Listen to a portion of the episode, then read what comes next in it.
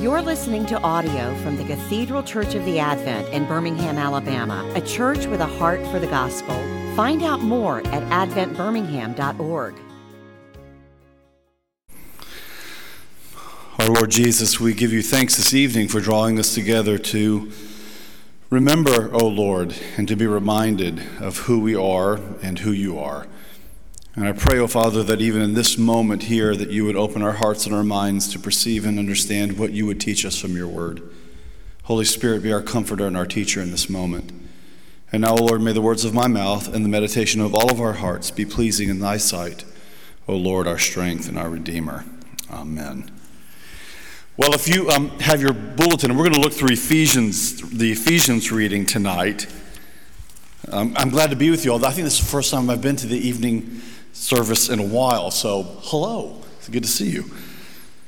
Um, and I guess it's apropos to say Merry Christmas and a Happy New Year to all of you. I, I like a new beginnings. I think it's the, um, the academic in me. I teach for a living. Uh, so I like the rhythms of the academic year and, and, the, and the possibilities of, of new beginnings. I'll have to admit to you, I've, I've broken an enormous amount of um, New Year's resolutions, and I planned uh, to break some more this year, uh, but I'll, I'll, give it a go. I'm, so I'm not cynical about the whole rhythm and cycles of our lives, um, but uh, here we are at a new beginning. Christmas is the first of the new year in the church calendar, and January 2nd, the beginning of the year of our own calendar year.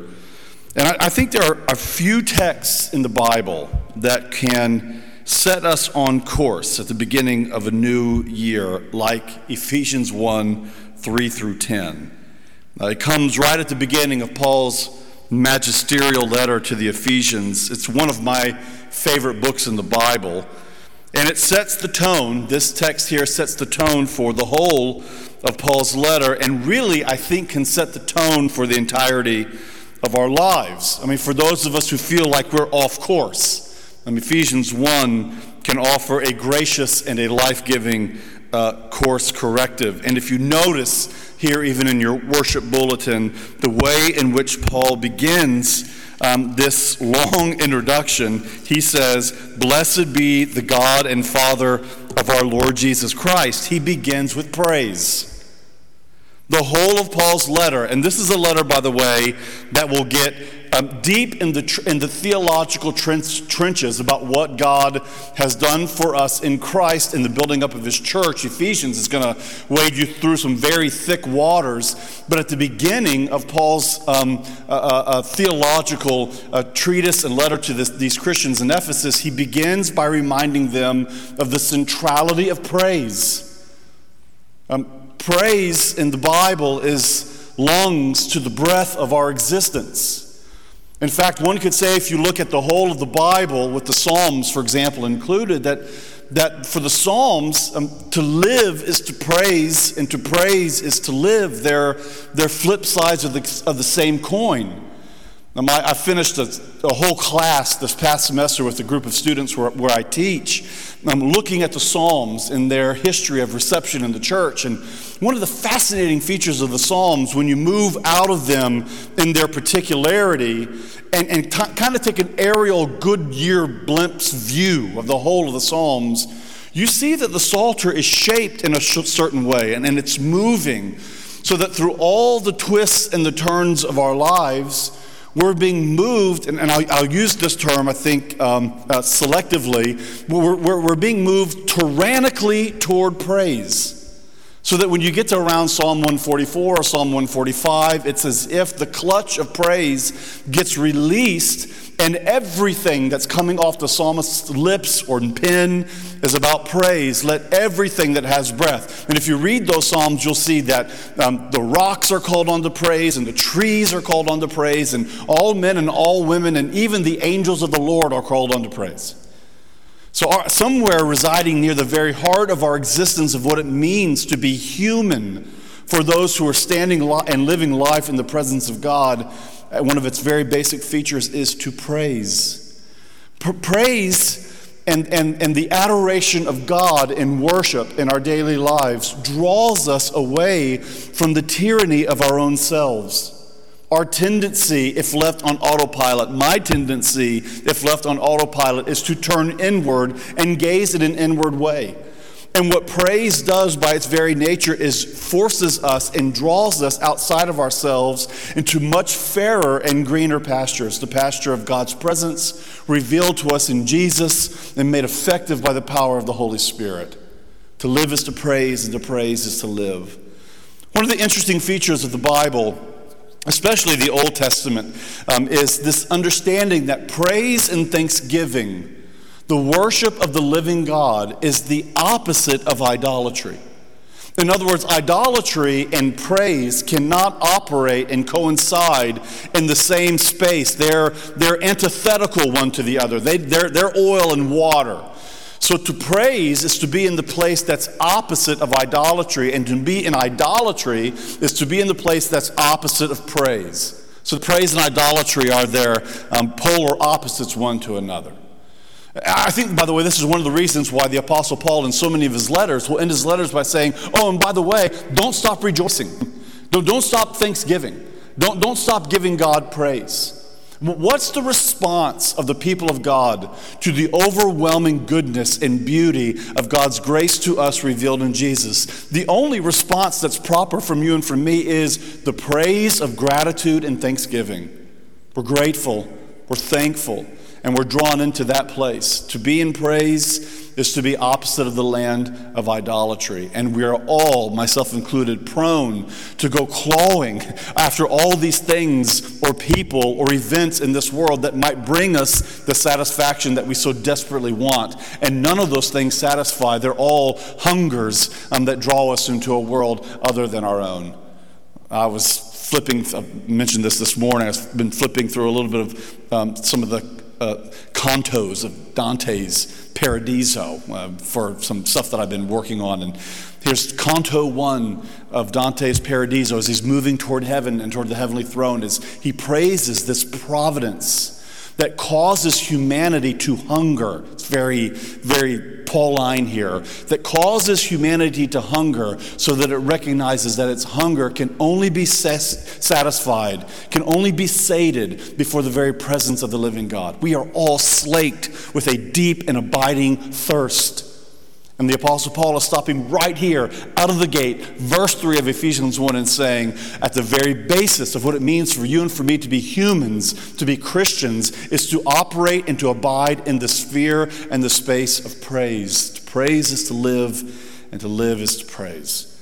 Um, I, I, this, is, this is good New Year's kind of reflection as we enter into to a new year. I was uh, on the way over tonight talking with a friend of mine, um, a graduate of, of Beeson where I teach, and he's got a family. They live out in Pelham, and he sent me a text. He says, "We've got COVID again." Uh, I guess they had COVID in January of last year. And now they have it again. And he said, "And you won't believe this, Mark, but we also had our gas line struck by lightning. Almost blew up our whole house." I'm like, "Good, goodbye, 20." 2021, hello, 2022, right? I mean, th- we, we live in a world that's fraught with perils and distractions and, and difficulties. And here the Apostle Paul says, at the very core of what it means for you to correct your own existence toward that which is true and hopeful and lovely and beautiful is to operate and to exist in the sphere of praise and thanksgiving, to love Him and to glorify Him. Blessed be the God and Father of our Lord Jesus Christ. I, will say this, I mean, I, I, not to get overly therapeutic here, but I know that we all are struggling, especially in this moment, um, with our feelings, you know, with, with how, how we feel about the world and how we feel about what it means to be right now and expectations that we had about where things might be now in light of complicated 2022, I mean 21 and oh let them not be prophesying, Lord. Uh, 2021 and then 2020. I mean, here, here we are now, like, oh my goodness, it's like we're in some bad version of the movie Groundhog's Day. What's going on? And here I think this sort of sense of praise and the call to praise is a challenge for us to, and this is gonna be a little bit cheesy, but I'll say it anyway, to praise ourselves by God's grace into a new set of feelings. That the praise of God can reorient us to those things which are ultimate and true. And what is it that's causing Paul here at the beginning of the book of Ephesians to erupt into praise and thanksgiving? He's doing so because of God. Did you notice in the reading how robustly and richly Trinitarian this text is? Bless God the Father, who has called us in his Son, Jesus Christ. And then when you get down to the bottom of this text, it's the Holy Spirit that comes and makes these things effectual in our very lives. I mean, this is a robustly Trinitarian text that's, give, that's calling us into praise and thanksgiving because of God and the way in which God has revealed himself to us, Father, Son, and Holy Spirit. So, who is God in this text? Who's God the Father? Well, this is how Paul describes him, and it's so rich. The one who loved us from before the foundations of the world. He chose us as his own, Paul says, before we could ever choose him. Before the material world was formed, he had you in mind as his own. The affections of eternity were set on you. I mean, when you hear Paul talk about these things, it's very easy for me as well to flit right past it into sort of easier territory to understand. Let's talk about sin and, and redemption, and I mean, we, we can kind of lean into that. But God loving us and choosing us in Christ from before the very foundations of the world, before the material world even came into existence, God had you and me in mind. I mean, this presses into territory that goes beyond the, cap- the capabilities of our speech. Our language falters when we, when we begin to try to describe what Paul is after here. But all we can say, or at least at a very bare minimum, is we can say that God and his very eternal being in need of nothing external to him to make himself more full or more rich or more satisfied. God, in the mysteries of his eternal, self satisfied being and will, chose you and me and the creation of this world for the sake of its redemptive end. It's remarkable to think that God had you on his mind before he even said, Let there be light, and there was light. It's remarkable. That's why Paul can't help but get giddy here, because Paul knows that he's standing before the very mysteries of the universe, and the mysteries of the universe that go beyond our speech have to do with you and me. That's what's remarkable. You and I are fitted in to the remarkable and overwhelming mysteries of the eternal mind of God in his own self counsel and self determining will. It's remarkable. That's the power of who God is. And what's, our, what's Paul's response to that? Praise and thanksgiving. Bless God. Who are we?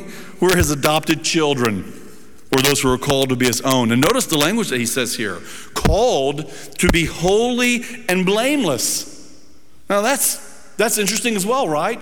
In other words, God called us in Christ before the foundations of the world for a purpose to be holy, to be blameless, if I can put it in these terms, to be set apart totally and completely to Him and to Him alone.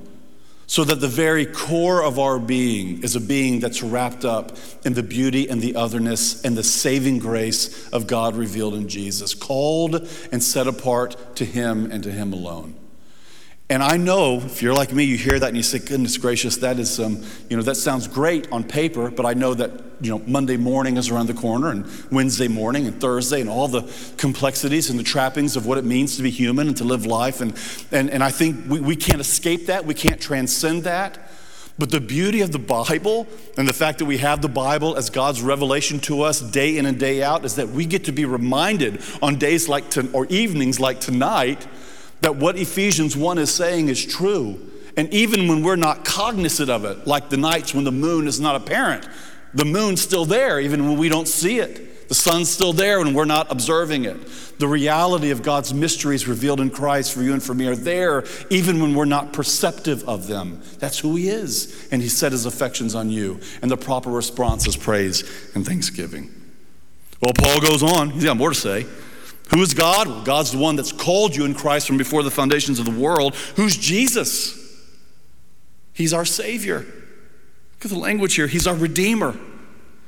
He's our advocate. Think of this Jesus, in his humanity, as the raised Son of God occupies the space that's unique to God alone.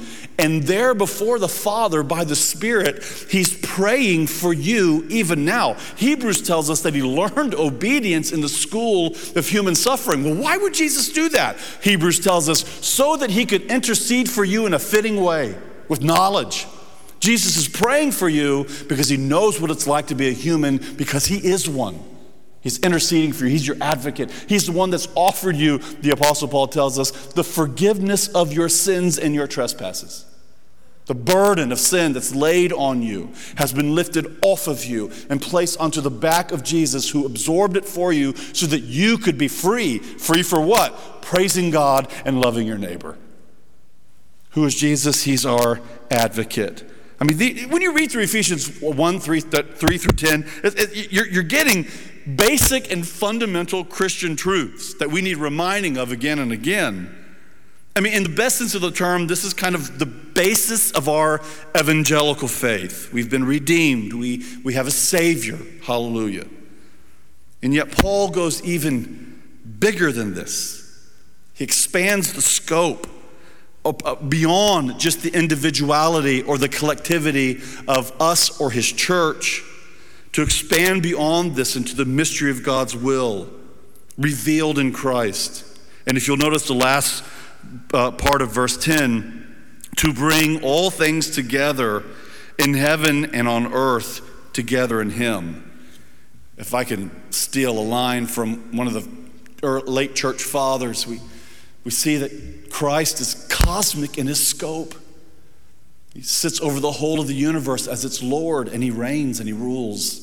He's bringing all things back together, summing them all together in Him so that uh, Jesus himself is the one that brings heaven and earth to kiss one another. And in time, those will be fused in such a way as not to be able to be distinguished anymore. That's, that's our hope. That's what he's doing. He's making everything new. So, this is huge, what Paul says in Ephesians 1 3 through 10. It, it brings us to the precipice of eternity and lets us get a little peer, a, a little gaze from the plains of Moab into the promised land to see what it is that God is doing with, these, with this carpenter man who grew up and died and then rose again and is drawing all of humanity to himself and all of creation for the sake of making everything new. That's what we need reminding of at the beginning of a new year. So, can, can I close by reflecting on a few things with you here. We're in a hard moment. We, have been saying it for two years now, and we'll probably be saying it for a little bit longer. I think we recognize that um, we're, we're going to have to buckle up for a while. And, and so here we have to think about some very fundamental things about how one lives in this, in this world and where, and where our citizenship ultimately resides, what, where our hopes are actually placed. One, one of the, I, I, mentioned this this morning, I, I, I, tend to prefer dead theologians. I think you need to die before you're probably all that worth listening to. Um, but one, one dead theologian that I like is a fellow named John Calvin. He's got, got, had a little bit of things going on under the hood, even though I think he was probably a difficult person in, in real life. Um, but, but Calvin um, has this fascinating reflection toward the end of one of his large sort of treatises on theology, where he talks about the nature of the Christian life and what it means to be disciplined by God. This is, I would call this, by the way, steak and potatoes Christianity. This, this, this is not, this, this is like, okay, get out your new steak knives and give this one a go because you might have to chew on this a while. And it's hard. And what Calvin says is there are situations in our lives, not always self identifiable, but there are situations in our lives where God brings difficulties into our lives to remind us of where our ultimate hopes and allegiances lie. And Calvin gets specific. This is what's so remarkable about it. It's like he, he starts pressing on exposed nerves. Calvin says, uh, for example, God might give you a difficult marriage to let you know that this world is not your final resting place and that all your hopes and dreams are resting there and not here. I'm like, ooh, that one kind of hurts. Then, then he goes and he presses even further. God might give you a difficult child. You're not, not the child that you thought you were going to have, who, who just challenges you from beginning to end. And, and the difficulty of rearing that child, God's reminding you and, and whispering to you from beyond that this world is not your final resting place, that your hopes and your dreams are somewhere else. And Calvin could have rolled out a whole litany, a whole list of various things in this world that show us that our hopes reside somewhere else. We're panting for something more a heavenly existence, the new heavens and, and the new earth. And I think in our moment right now, and I pray this for you and for me, especially at the beginning of the year, as we're thinking about the newness of a new beginning, which seems to have the old clothes still on of previous years. As we're wrestling through that, I think we have the Apostle Paul painting for us with this incredibly broad brushed painting on a big canvas the beauty and the glory of what God has done for us in Jesus now and the hope that that lays for us in, the, in, in, in time to come. I'm starting a class tomorrow. If, if the roads are passable, I don't know. I'm starting a class tomorrow with some students um, on the book of Isaiah. Um, I'm, I'm, excited about this. I think you know Isaiah is one of those books that made the cut for a reason. I think, um, and Isaiah chapter two um, presents this incredible portrait of the new heavens and the new earth. Says, In the latter days, God is going to raise Mount Zion to be the greatest of all mountains, and everyone's going to stream to Mount Zion to be taught from the Lord, and Israel's God is going to teach them, and they're not going to remember war anymore, and they're going to th- think Martin Luther King Jr. here. They're going to turn their spears into pruning hooks and their, their swords into, and, into agricultural uh, means, and we get this sort of beautiful imagery that's used in this picture of the new heavens. And what happens is Isaiah the prophet makes a pivot. God's going to do that, verses 1 through 4. And then what does he say in verse 5? Come now, Judah. Come now, Israel. Let us walk in the light of God's truth. Paul, Isaiah, and the Apostle Paul paint this beautiful picture of the future to encourage and challenge us in the current moment to walk in the light of the truth, even when it appears that darkness is all around us. Because what Paul is telling you in Ephesians 1 3 through 10 and following is what's really real. So come, let us walk in the light of God's truth. And we ask these things, O Lord, in the name of the Father, Son, and the Holy Spirit. Amen. You've been listening to audio from the Cathedral Church of the Advent. If you live in Birmingham or find yourself visiting, we hope you'll join us for one of our Sunday services. Find out more at adventbirmingham.org.